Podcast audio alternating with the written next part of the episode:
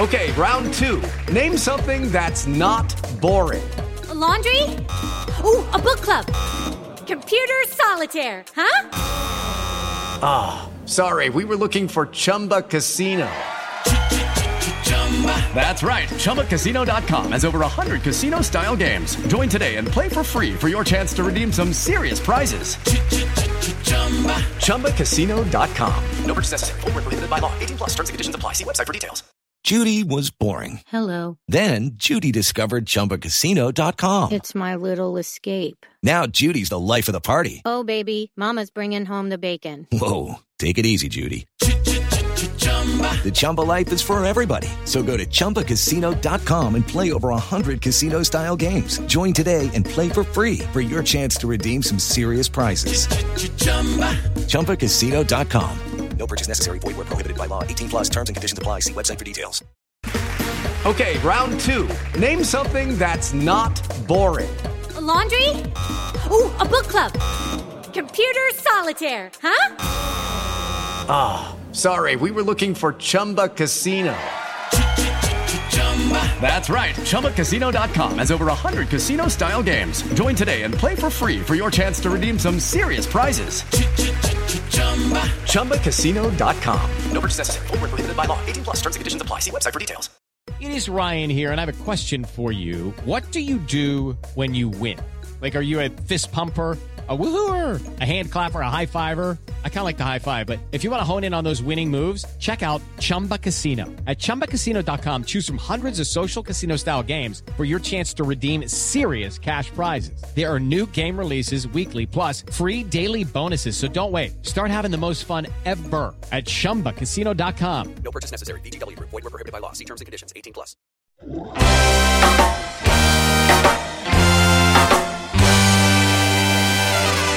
You're listening to the Red Seat Podcast. Back to full. Red Sox fans have longed to hear it. The Boston Red Sox are world champions. Part of the Over the Monster Network. Swinging a high deep drive to right field. That one stalled to the right. Hunter on the move, racing back. It's over his head. It's gone. It's into the bullpen. This game is tied. This game is tied. David Ortiz. David Ortiz. David Ortiz. Presented by SB Nation. It hasn't happened at Fenway Park for 95 years. The Red Sox are world champions. Hosted by Jake Devereaux. Here comes a one-two pitch. Red Sox win the World Series.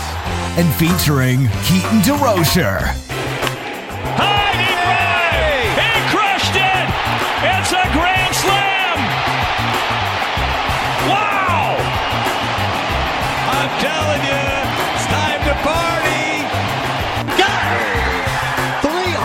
Strikeouts in 2017 for Chris Sale. An absolute strikeout machine. 13 tonight against the Baltimore Orioles. They're all loaded. High fly ball deep into left center field. Way back it carries. And that ball is gone. The Red Sox walk it off in style. That's how it's done. The X-Man strikes. Fly ball to deep left center field. Devers has hit it out. The rookie takes Chapman the other way to tie the game.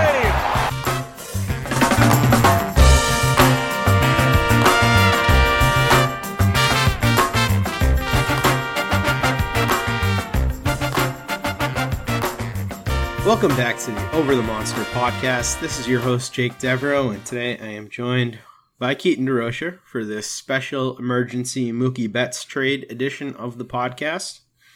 Um, in addition to this one, we're still going to be bringing you your regular weekend one, but uh, obviously, this is a pretty big event, Keaton, so we're going to get right into it off the top.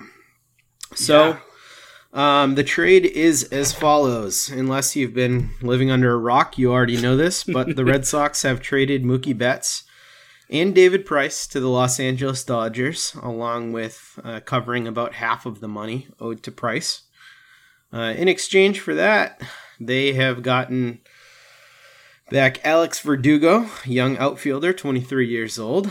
Uh, they've also gotten back a 21 year old pitcher from the Minnesota Twins named Brusdar Graterol, who uh, is a pretty highly ranked prospect, and we're going to get into him a little bit more. I have to apologize for my uh, cough on this. I have had the flu the last couple weeks, so I'm still recovering from that, so I, I might be uh, leaning on you a little bit more on this podcast, Keaton. But something tells me that you're going to have plenty to say on this podcast anyway. I sure do. All right. Uh, so let's get right into it. What was your initial reaction to the trade? Hated it. Absolutely hated it. Um, for all of the talk that we have had about it, um, I guess I still wasn't prepared, and I ended up hating it a lot more than I thought. Uh, it really felt like a slap in the face from the ownership, who I've criticized in the past and I'm not happy about now. Uh, it just everything about it I've just absolutely hated. I do not feel that they made a realistic attempt to sign Mookie Betts, and I think that they positioned themselves as best they could to trade him away and reduce the PR backlash as best they could, which, judging by Twitter, I don't think they did a very good job. And it doesn't seem like I'm the only one that's upset about this. But a team like the Red Sox should not have an issue retaining their best players.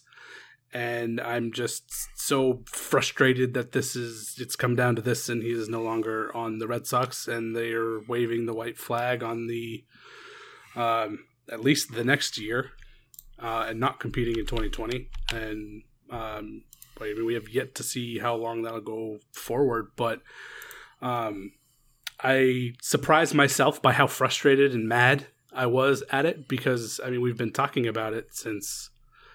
Uh, I mean, really, the beginning of spring training last year, right, is when we kind of started to talk about it. It didn't become like a weekly thing until much later in the year, but we started to talk about it last year.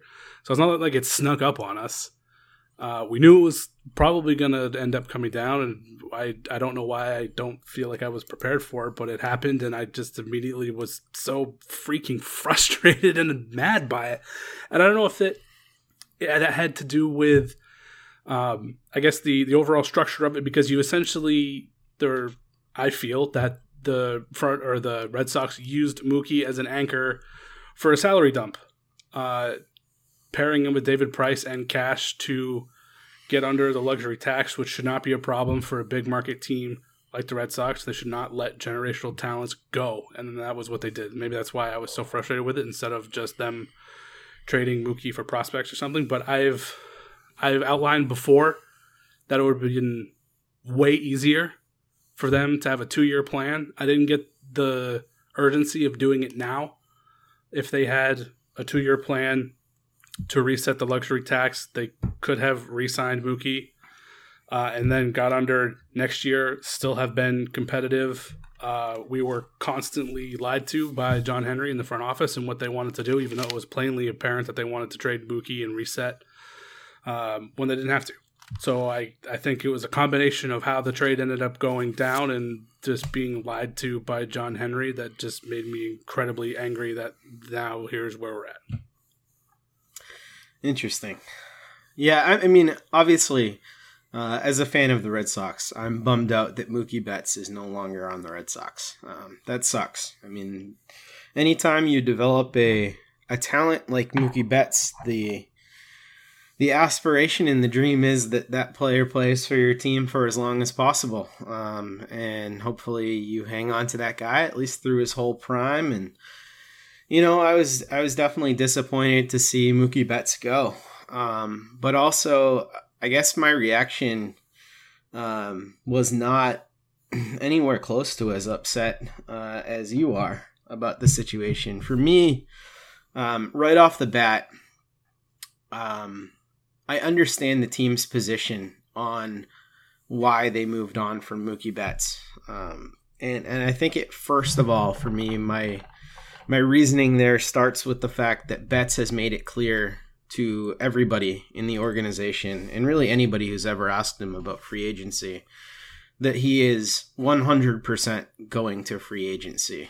Um, and he wasn't really open to the idea of signing a contract extension. So if you're the Red Sox, you have to weigh um, either keeping him through this upcoming 2020 season uh, and letting him walk for what would be the equivalent of either the fourth, a fourth or a fifth round pick. So it would be somewhere between those two rounds.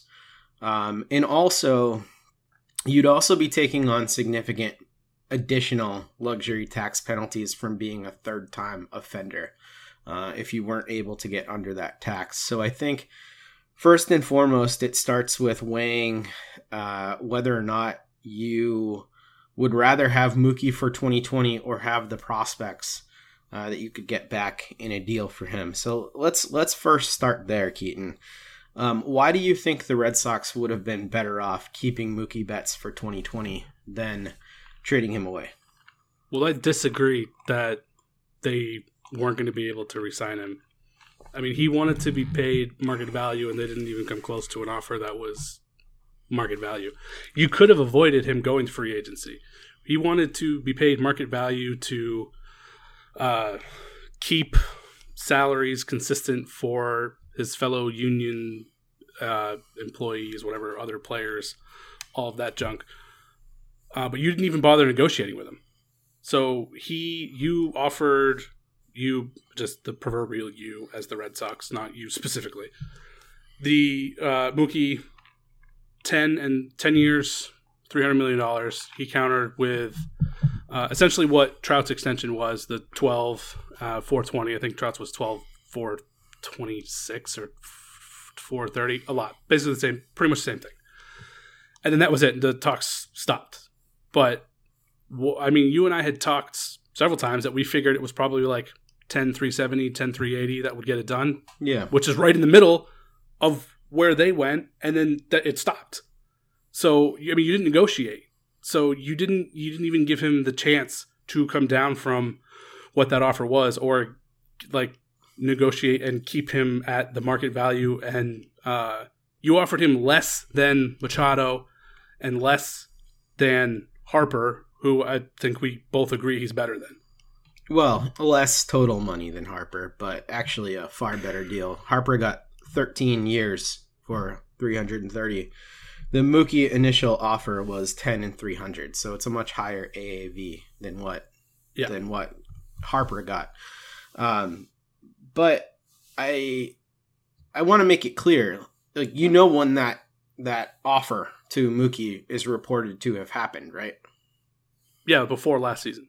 Yeah. So it was before Harper had even signed his deal. It was, you know, it was that was an, an opening salvo of negotiations for the Red Sox. And to be fair to the team, we have no idea what negotiations have taken place since then, or if they were even, you know, accepted. That those discussions were even accepted by Mookie's uh, agents. Everything that I've seen coming out of all of the big national writers is that Mookie made it crystal clear. Every single person that I've read has said that Mookie has made it crystal clear that he was not interested in negotiating and that no matter who was in charge, he was going to free agency. And the figure that he asked for uh, in response to that, 12 and 420, that's a figure that you get when like 10 teams are bidding for your services and you are a free agent. That's not a figure that you get just from your home team, like right off the bat a figure that you give. I mean, that's 120 million dollars different than that opening offer from 2018 and I'm sure that the Red Sox would have been open to negotiating with him after that. It's crazy even for me to consider that they didn't try and negotiate with him at all during 2019. Trout it got like that he... from his team with no one negotiating and 2 years left on his deal and that set the market for Mookie and then you can even add in Machado and Harper to set the market even more. So I mean, his market value was already set. I think if you're if you're thinking that he should get the same deal as Trout, then I think we fundamentally disagree about the type of player that Mookie Betts is. No, that's not what I'm saying. Not I'm not. I'm saying his market value was already set, and you didn't meet it. It's it, between what Harper and Trout got but we don't know that he wasn't offered like 10 and 370. We have no idea that he wasn't offered that. Like I that's think he would have took that's it if he what- was. I, I I don't. I honestly don't. I think that that's something that will forever remain an unknown. Just because we know the initial offer that the Red Sox made after 2018 doesn't mean we know every negotiation that's gone on between the two parties.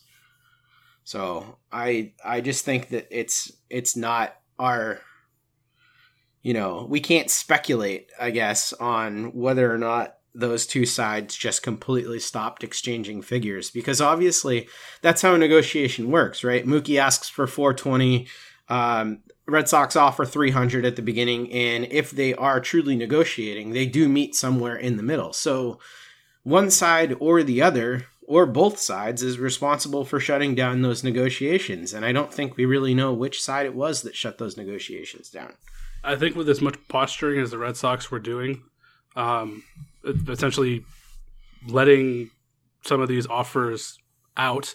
So, and we know about two of them at least, and uh, essentially pinning it on in the beginning of the offseason, pinning whether or not they were going to be able to afford Mookie by if JD Martinez opted in or out.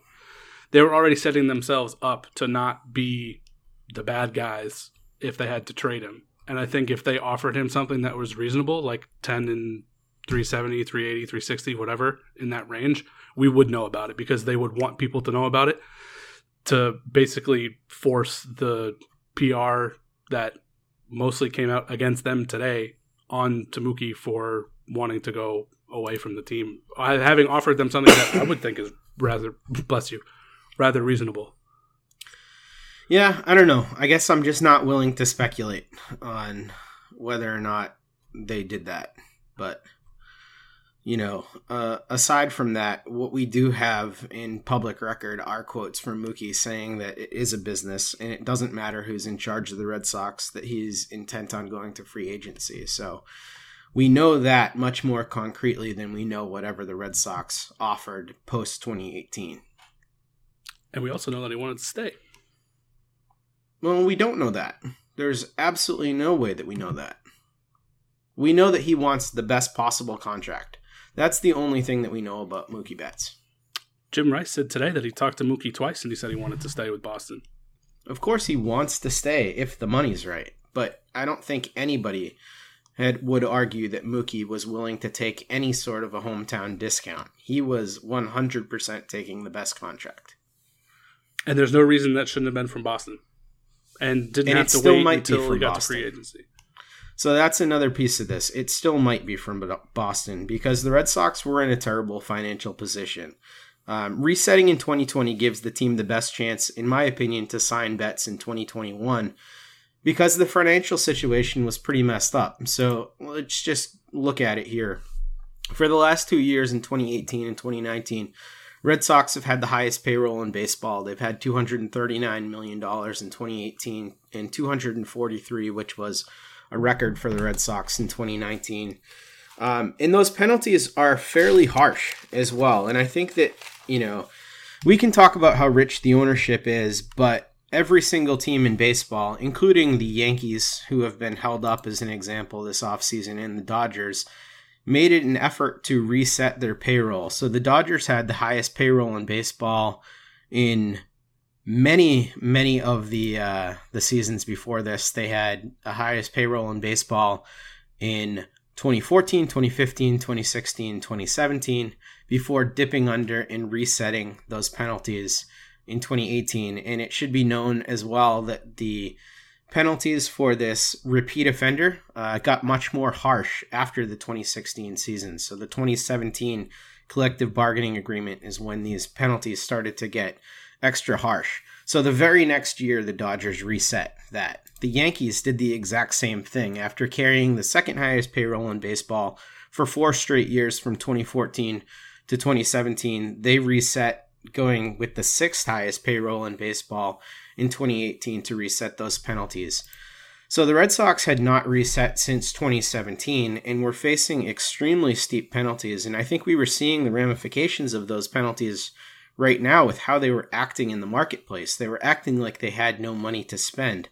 Um, and I think a lot of this is put at the feet of the way that Dave Dombrowski conducted himself here, um, and the way that ownership approved a lot of these terrible deals. I mean, I go back to look at how some of these things occurred. And the things that really stand out is the terrible deals that were given out to Chris Sale and Nathan Eovaldi after the 2018 season. Um, JD Martinez opting into his deal. I mean, all these things really hamstrung the Red Sox ability to even make a push for Mookie Betts while existing within this framework because it, it's it's not something that you can just blow past in perpetuity. Um, the way that this current CBA is set up now for baseball teams, uh, it's acting more like a cap than it ever has before. And Alex Speier wrote an article on this, I think it was December 10th, um, outlining, yeah, it was December 10th, outlining all the potential penalties for the Red Sox if they don't get under the luxury tax for 2020, for this upcoming season.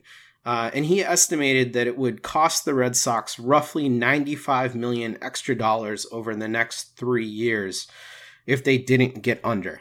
Um, so I think if if you need to point a finger to be angry at anybody, I don't think it's fair to say, oh, this ownership group is cheap or they don't spend. That's obviously not true. They've spent more than almost any other team in baseball over the time that they've been in ownership. But the way that they manage these salaries with the existing CBA made it almost impossible to make this happen.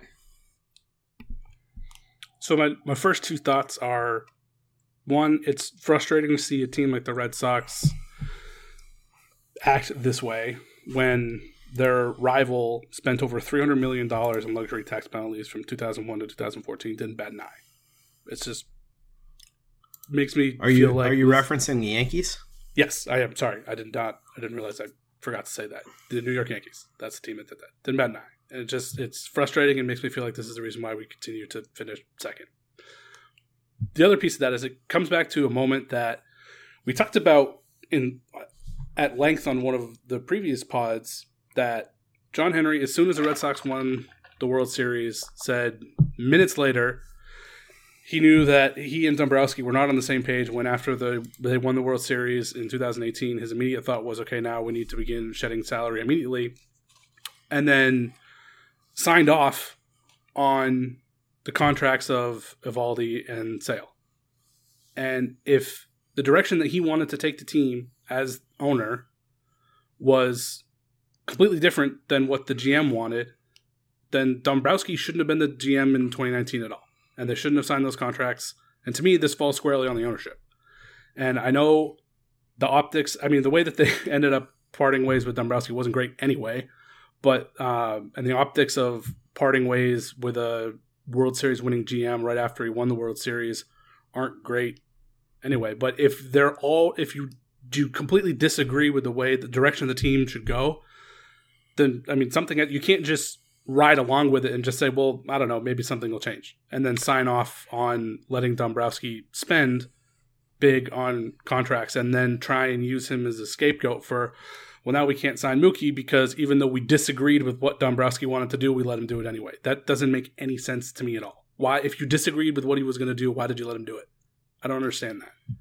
And yeah, I, under- I mean, I, I think that that's fair to criticize ownership for is is signing off on that. And I think a lot of people uh, at the time that those Chris Sale deals, the Eovaldi deal, and the uh, even the Bogaerts extension, which I think we all agree is just an amazing deal. The Bogey extension is great. Yes. Um, but you know, a lot of people thought, okay, uh, Dave is signing the guys he knows he can sign because Mookie had already rejected one of their proposals at that time. So I think that there were some people that were making that argument that they're viewing this guy already as somebody who doesn't want to play ball.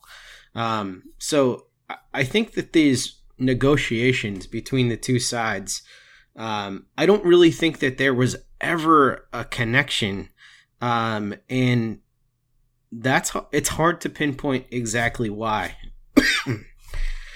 you know, I don't. I I really have a lot of trouble with the idea that this ownership group would balk at trying to pay Mookie Betts because they've paid so many other guys in their tenure here. I mean, just looking at it right now, the they've paid the luxury tax here in 10 of the 17 seasons they've owned the team. You know, we've seen them sign marquee free agent after marquee free agent. I mean, the deal that they gave David Price was huge. I mean, they were bidding against themselves to get David Price because reportedly he wanted to go to St. Louis rather than Boston, so they blew him out of the water with an offer. I mean, they haven't shown any willingness to be cheap. They've ran payrolls that on average are either the first or second highest in the game basically since they've been here.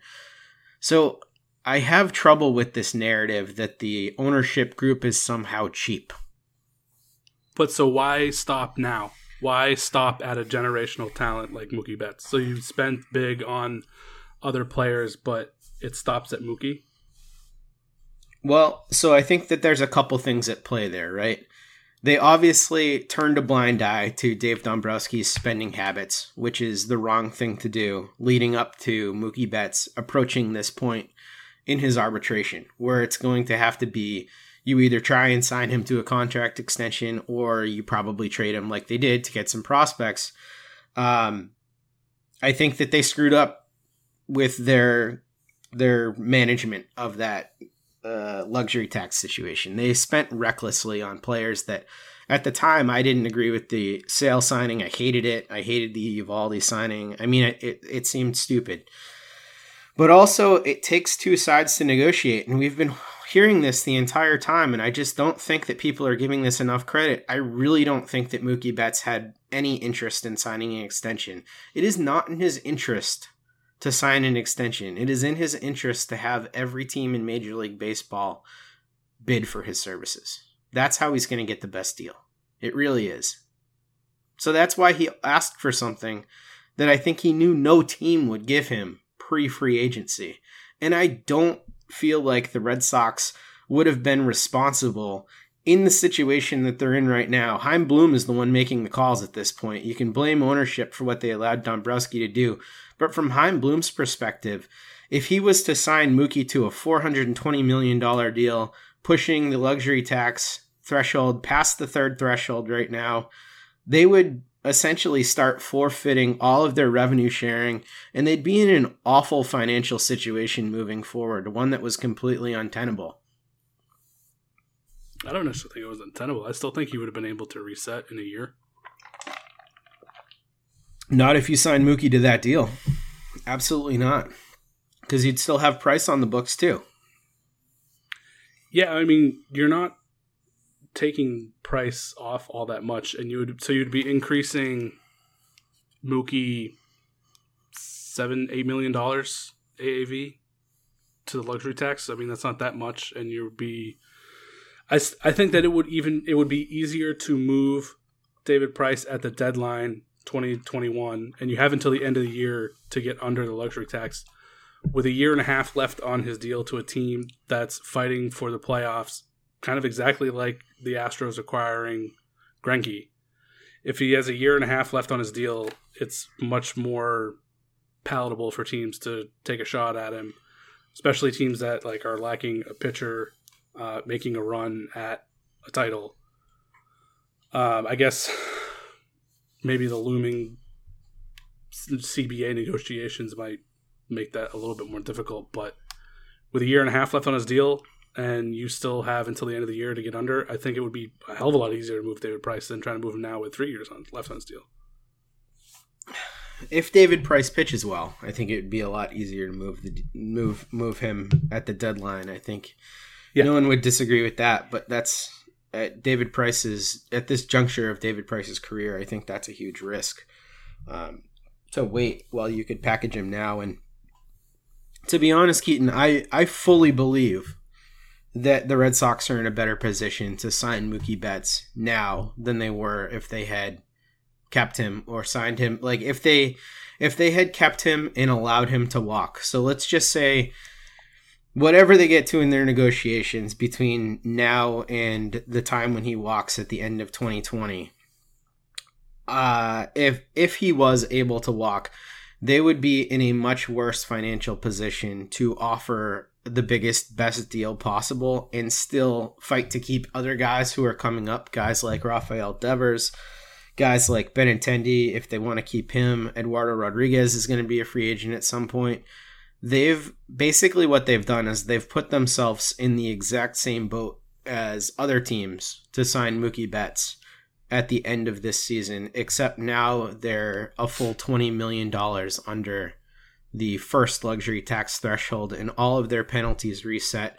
And instead of being at the point where they'd be giving up 75% of their revenue sharing income, which is not insignificant, now they're back to getting all of their revenue sharing, you know. So it's I mean the the penalties are not insignificant financially. Uh, and all of a sudden things look so much cleaner. And they're out from under what's a really bad Price contract. I mean, I, I don't think you'd argue that, that the Price contract is a good one. No, I wouldn't argue that. And I don't think that he had lived up to it. But, I mean, we can look at the team. I mean, that kind of brings up. Um, I don't know if we want to start talking about what this does to the Red Sox for 2020 and beyond. But um, the pitching rotation's terrible. it's pretty bad. I'm not really looking forward to that. Um, unless they have other moves up their sleeves, but at this point in the offseason, I don't really know. Taijuan Walker is like the only one out there. And then just showcase, he topped out at 88. I don't feel great about that. Yeah, I mean, the, the list of free agent starters for that potential fifth spot that's now open on the Red Sox roster is like Andrew Cashner, Jason Vargas, Aaron Sanchez, Colin McHugh, old old friend Clay Buchholz. Uh, you know, it's it's not a pretty cast. You're absolutely right. I mean, there's there's no question in my mind that this baseball team is worse in 2020 than they were going to be had they kept Mookie Betts and David so guess, Price. Let me ask you this. Yes. Where what did you see the Red Sox doing in 2020? Did you see them as a playoff team, potential World Series contender? No. And that goes into my thinking about this whole deal in the first place. So I actually don't think the Red Sox are in a very different position today in regards to the playoffs as they were before the Mookie Betts trade because I still view the same teams that were ahead of them before this trade as being ahead of him so them. So right now I'm looking at the ZiPS projections for the current uh, Red Sox team, um, and they're behind Astros, Dodgers, Yankees, Angels, and Twins in terms of total team WAR calculated.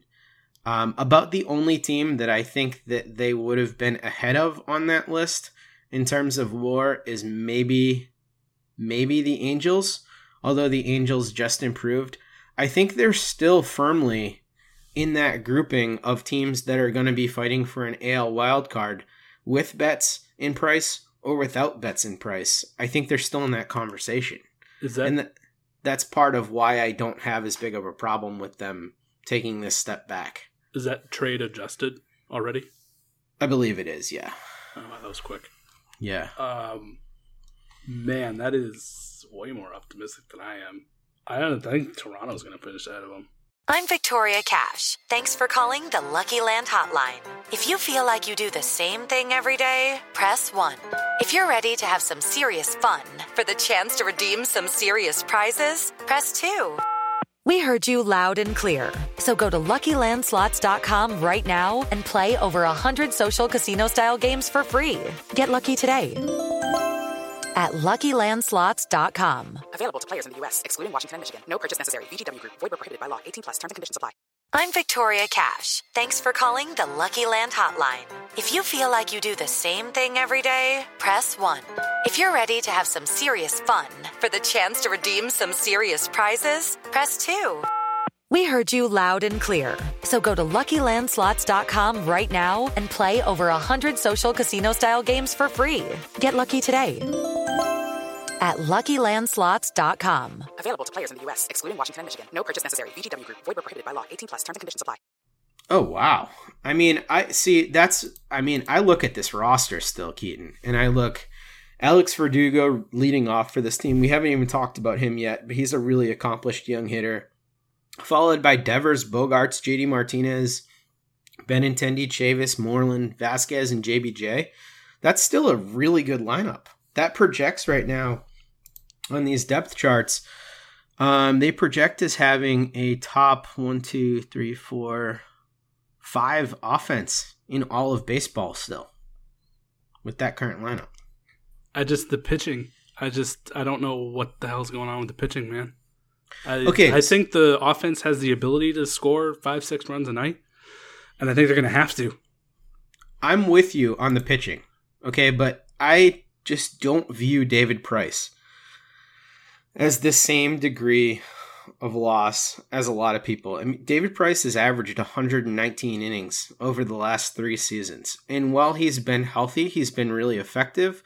But I think more hinges on their performance on the health of Chris Sale. If E-Rod can repeat, if they can get anything out of Nathan Eovaldi, I mean, those guys are incredibly important too. And it's not like the pitching came through last year. The pitching was an absolute dumpster fire. We forget that this team with Mookie Betts last year was an 84 win team. This was not a good team. And it was not a good team because the pitching performed far below expectations. Right. So- that's my point, though. Now Mookie isn't there, and you still think they're going to win eighty-four to ninety games?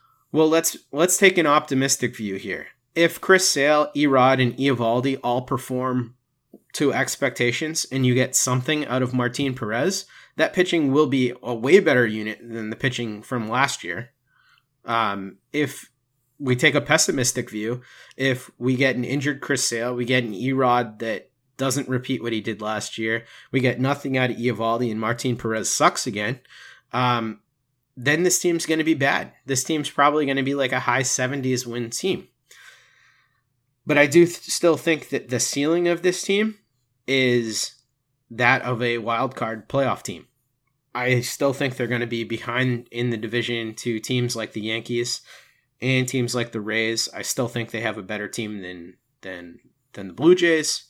Um, but more importantly, I think a big reason why Bloom looked at this financial situation and he looked at the calculus of the roster and decided he had to make this move is because let's just say they fail in their negotiations for Mookie Betts. They decide to keep him for 2020. Um, they make the wild card. Mookie walks in free agency. They're getting the 75th pick back as compensation for Mookie Betts, and they literally have nothing, nothing coming in the pipeline.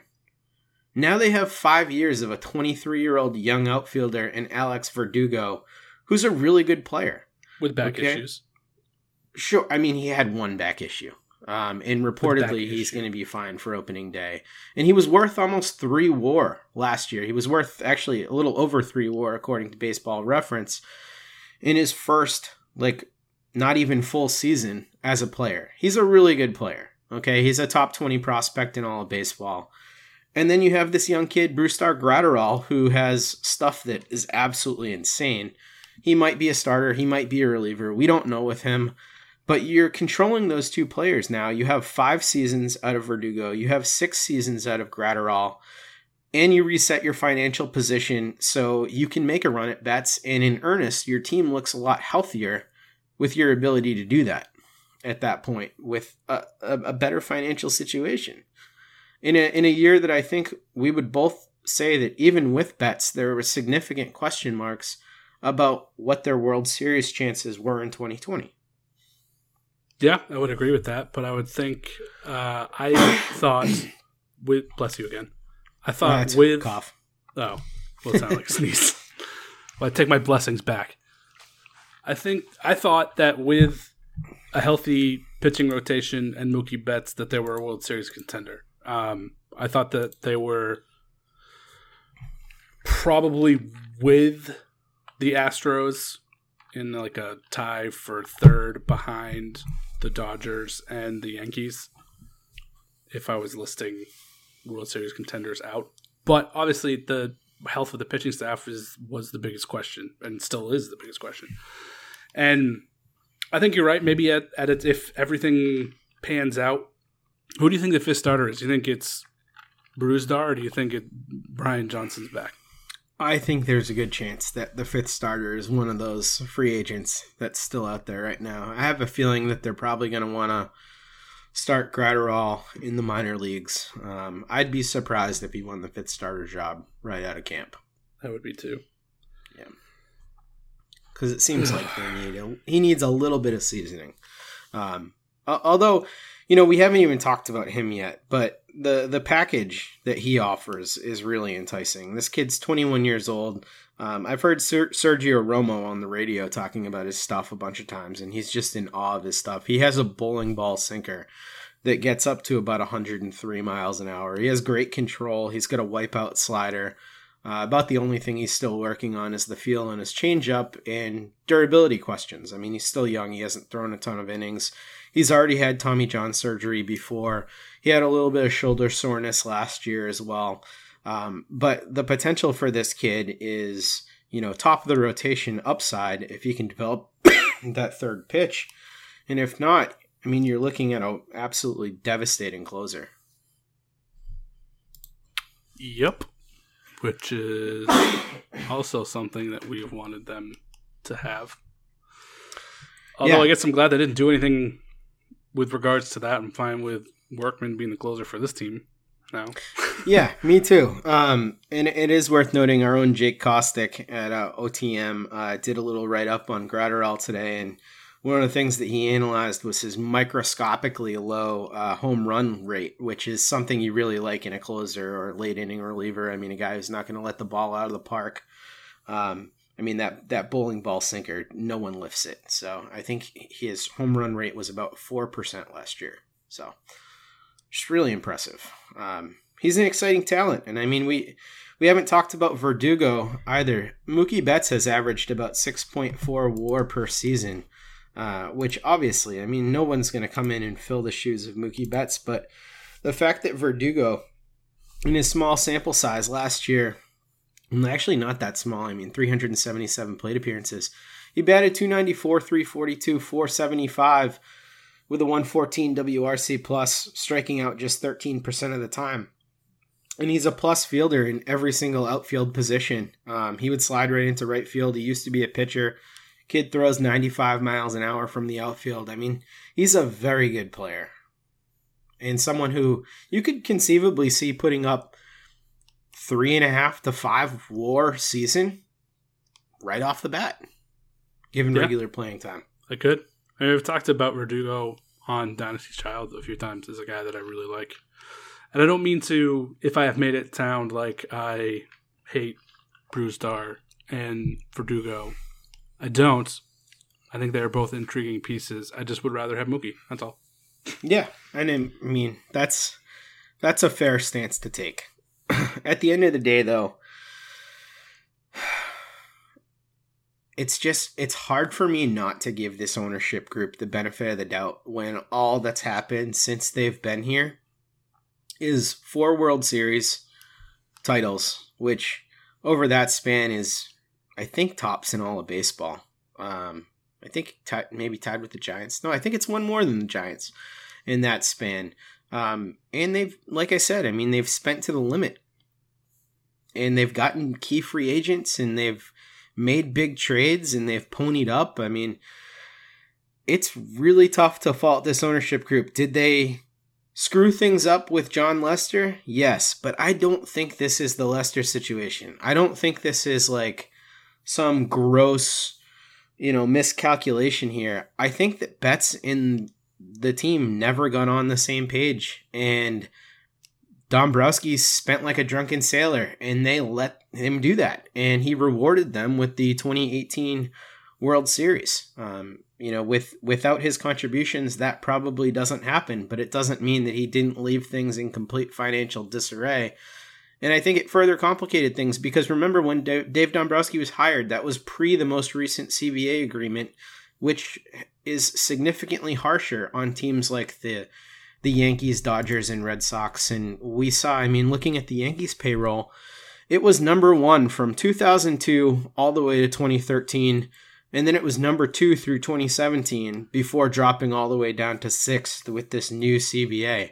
Um, these big market teams are now making it a regular part of their business operation to dip under that that luxury tax line, that first luxury tax line to reset every 3 years.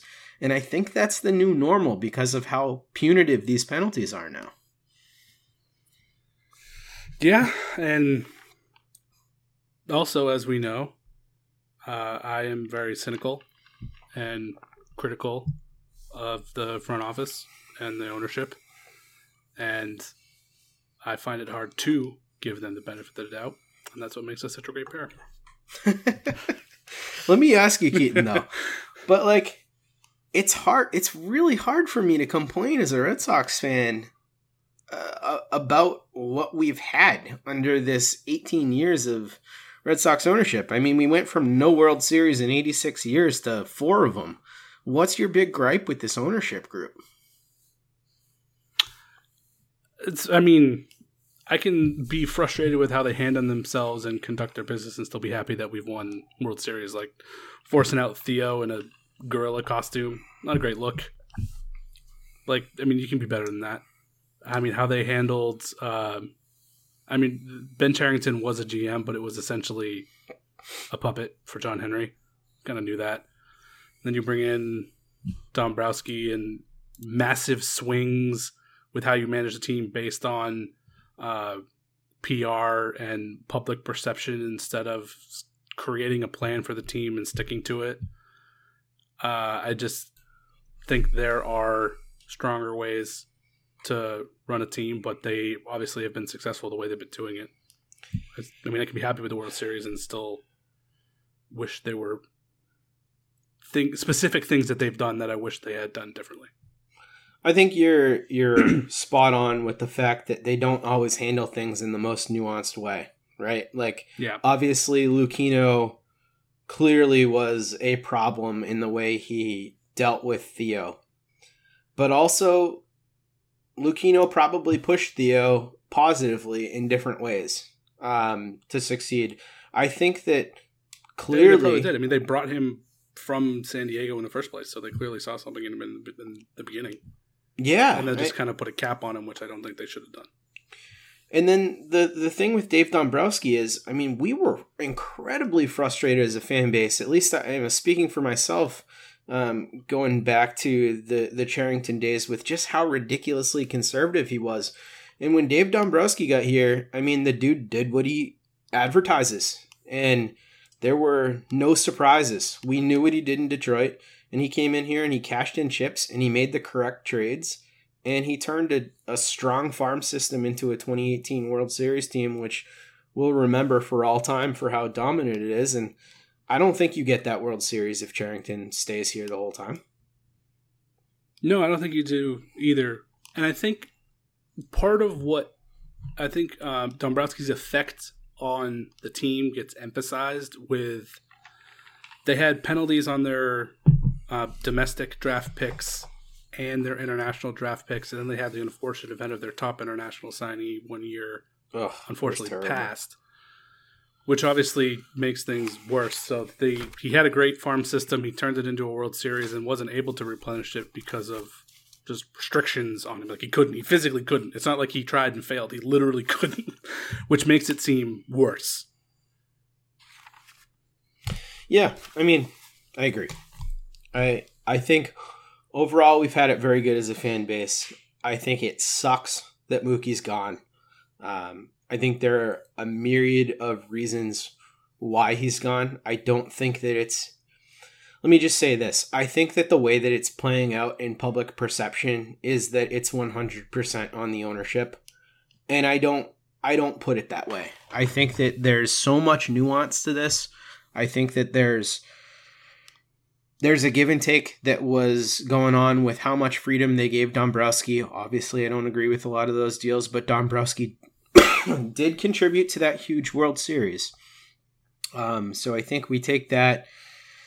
But at the end of the day, Mookie Betts is walking out that door, and two guys who we hope someday can contribute even close to that are walking in, and the team is in a better financial situation moving forward. And I think most people would agree with a clean balance sheet. The Red Sox are setting themselves up to be competitive in the future. And we have a whole history of this team being willing to spend. But it doesn't take away this thing that Mookie Betts is no longer on this team.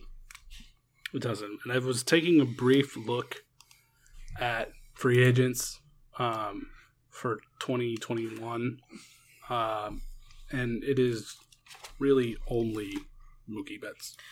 Yeah, it's not a great class. I mean, It's it's, like class. JT Realmuto, Marcell Ozuna, um, Bradley. Possibly JD Martinez, possibly Giancarlo Stanton. They both have opt outs. Yep, George Springer as well. Uh, Nick Castellanos, Robbie Ray, Marcus Stroman, Trevor Bauer. There are some interesting arms. Um, excuse me. It's really not until 2022 that we start seeing some really interesting hitters. Uh, in 2022, it's Anthony Rizzo, it's Freddie Freeman, it's Nolan Arenado with an opt out, it's Kris Bryant, and then a absolute poo poo platter of elite shortstops: Lindor, Javi Baez, Carlos Correa, um, Kyle Seager, Trevor Story.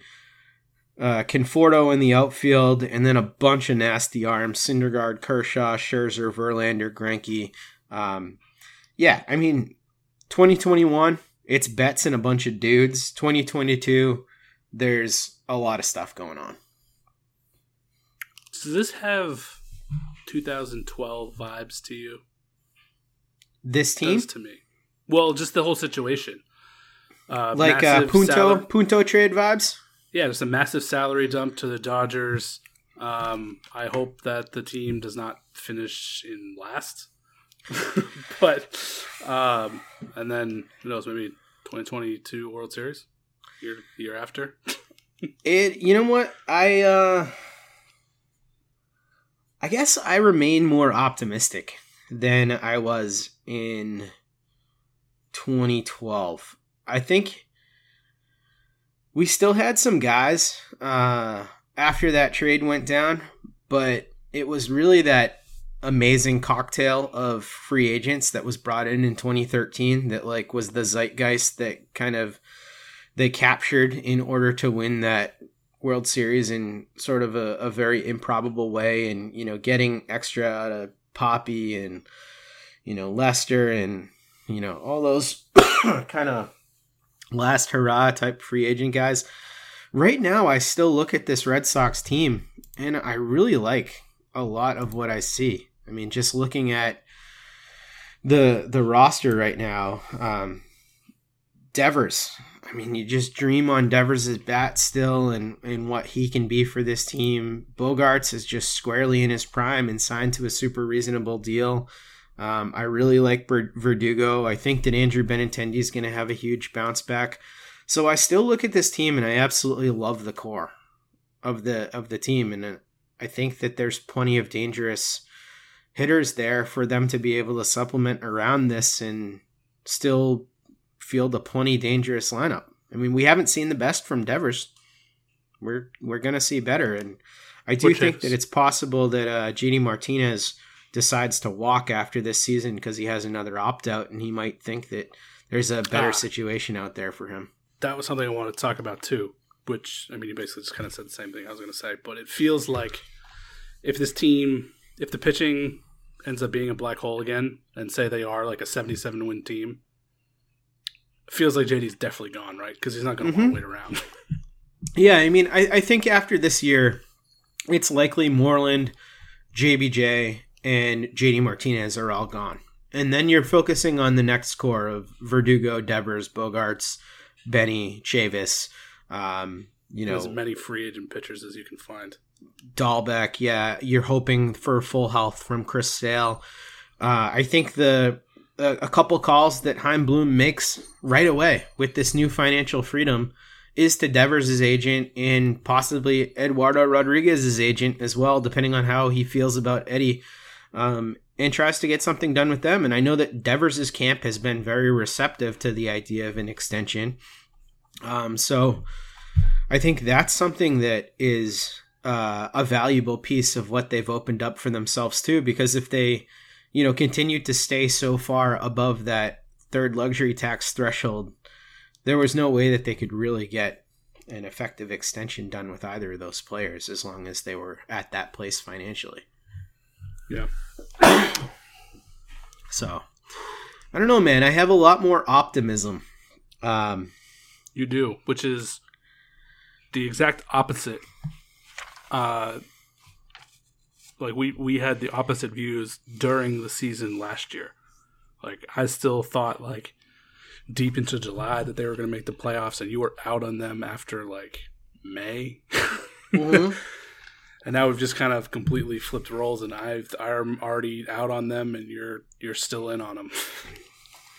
it's weird. Yeah, it, it is weird. Um, and I'll say this too.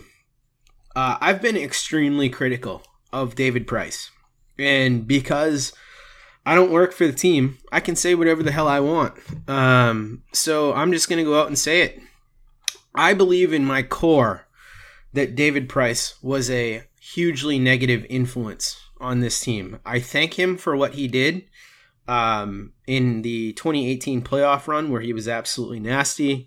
Uh, I don't think he was like egregiously bad uh, in terms of how he lived up to his contract. I think he was an effective player, um, but I think he was a clubhouse cancer, and I think that he was negative in a lot of ways. I know that people praise him as uh, a great teammate, and I think he was with like helping young players like Eduardo Rodriguez and guys like that. But I think that he never really enjoyed his time here in Boston.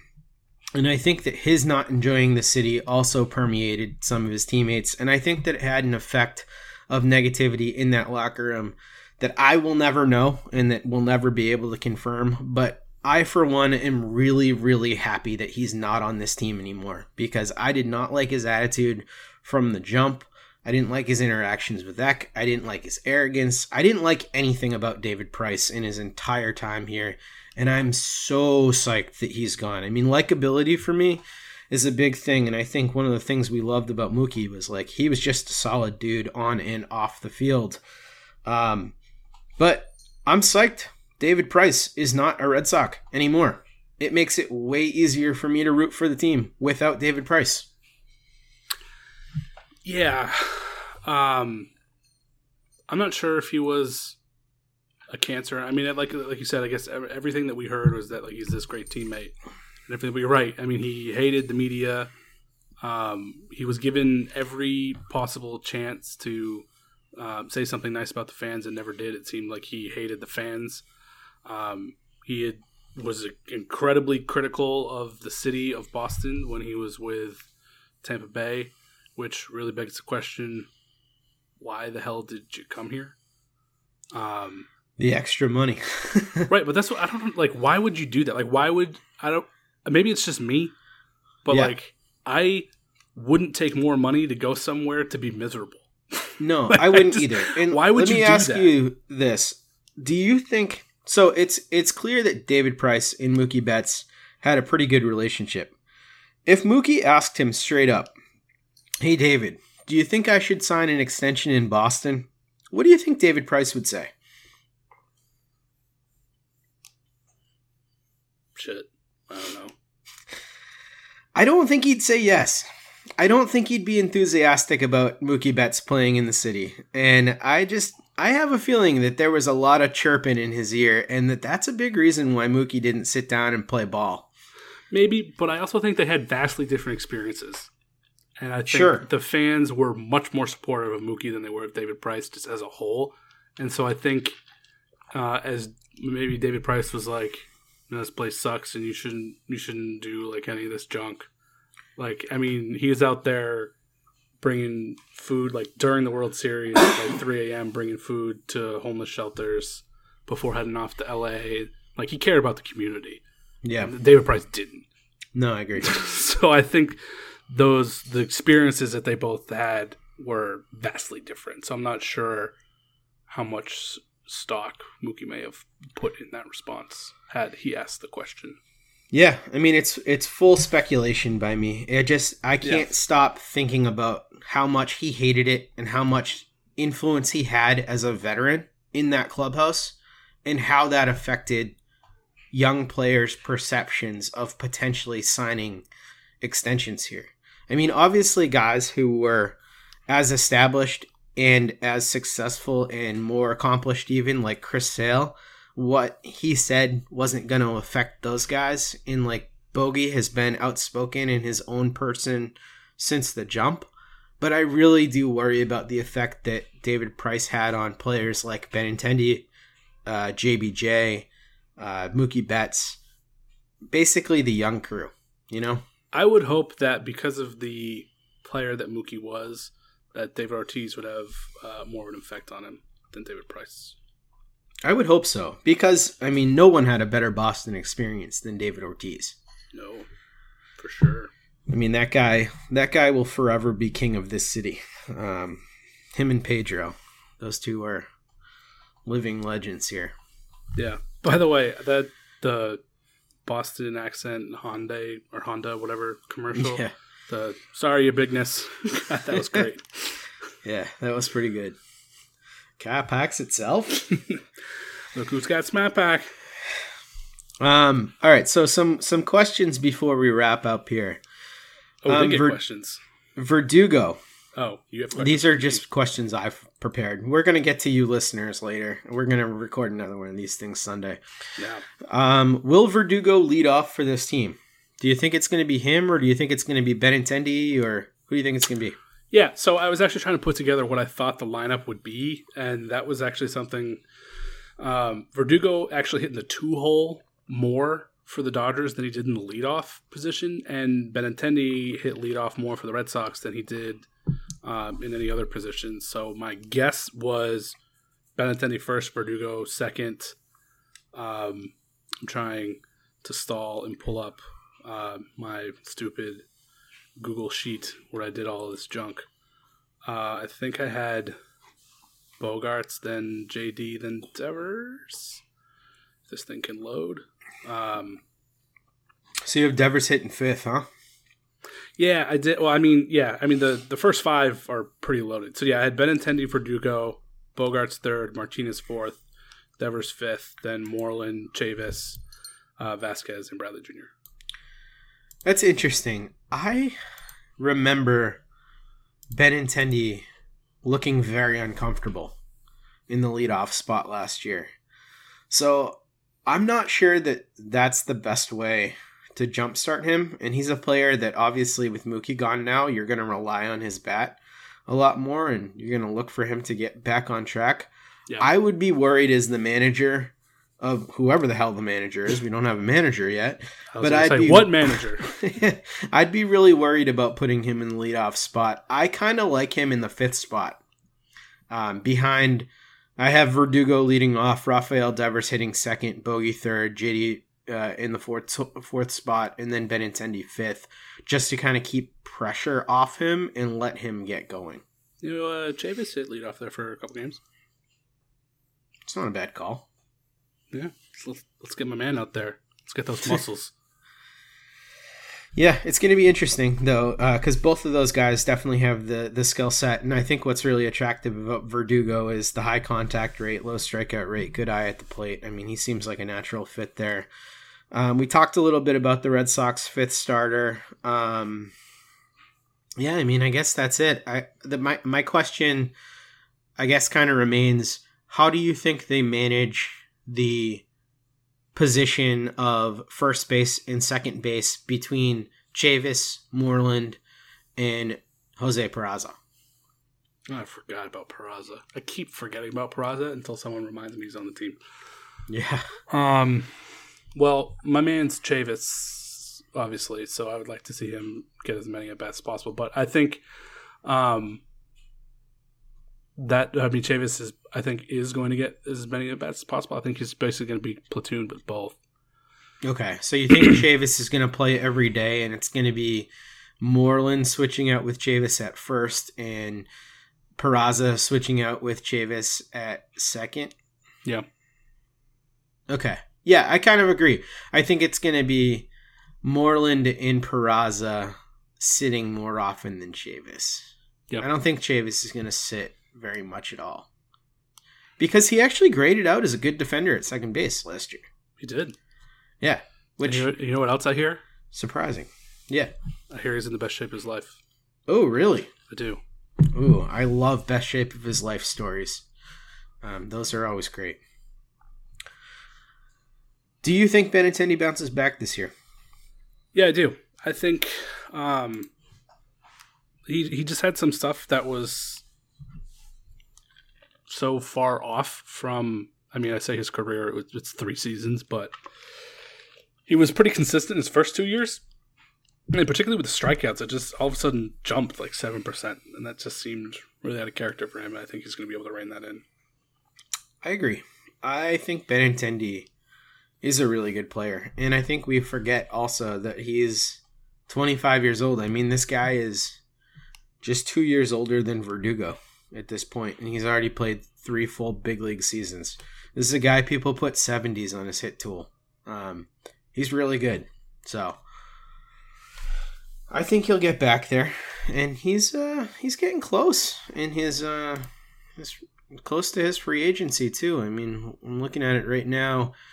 Benintendi only has two more years of control after this 2021 2022 so he's got to start making some strides if he wants to get that big contract Yeah. Of course, who knows? There might not be any Major League Baseball after 2022. Hmm. Ever. Ever again. well that would be sad Sure would. all right well i think that about wraps it up. Any closing thoughts on the red sox uh, trade of mookie and the fact that i mean we're now projected to have a payroll here for the red sox of 188 million bucks. They have reset and they've got a couple good young players but they shipped out the face of the franchise. Great. Hooray. yeah. I mean it's going to be an interesting year that's all we can say. It's going to be very interesting. And i think we won't be able to judge this deal in totality until we see what what the red sox in bloom actually do with that added flexibility. Right? I mean like that's going to matter a lot. I guess. I mean, okay, so I wasn't expecting to do this, but what if the Red Sox do pull off that amazing maneuver of both getting prospects for Betts, resetting, and then signing him again? Obviously, this would be like a masterstroke, right? Then I will think we've got Theo reincarnated in Bloom. I'll take back everything I said. I will apologize to his face. Well, not that I said anything bad, but I will say good things about the ownership. Okay, okay. We have that on record here. We do. You will say something nice about ownership. Uh, and if they do absolutely nothing with the flexibility and start spending like a mid market team, I will take back everything nice I've said about the ownership. So, All right, There there, we go. go. That's fair. all right. Well, thank you so much for joining us for this special edition of the podcast. As I said, we will be with you again this weekend. We do hope you enjoyed this special Mookie edition, and uh, we'll be with you next time.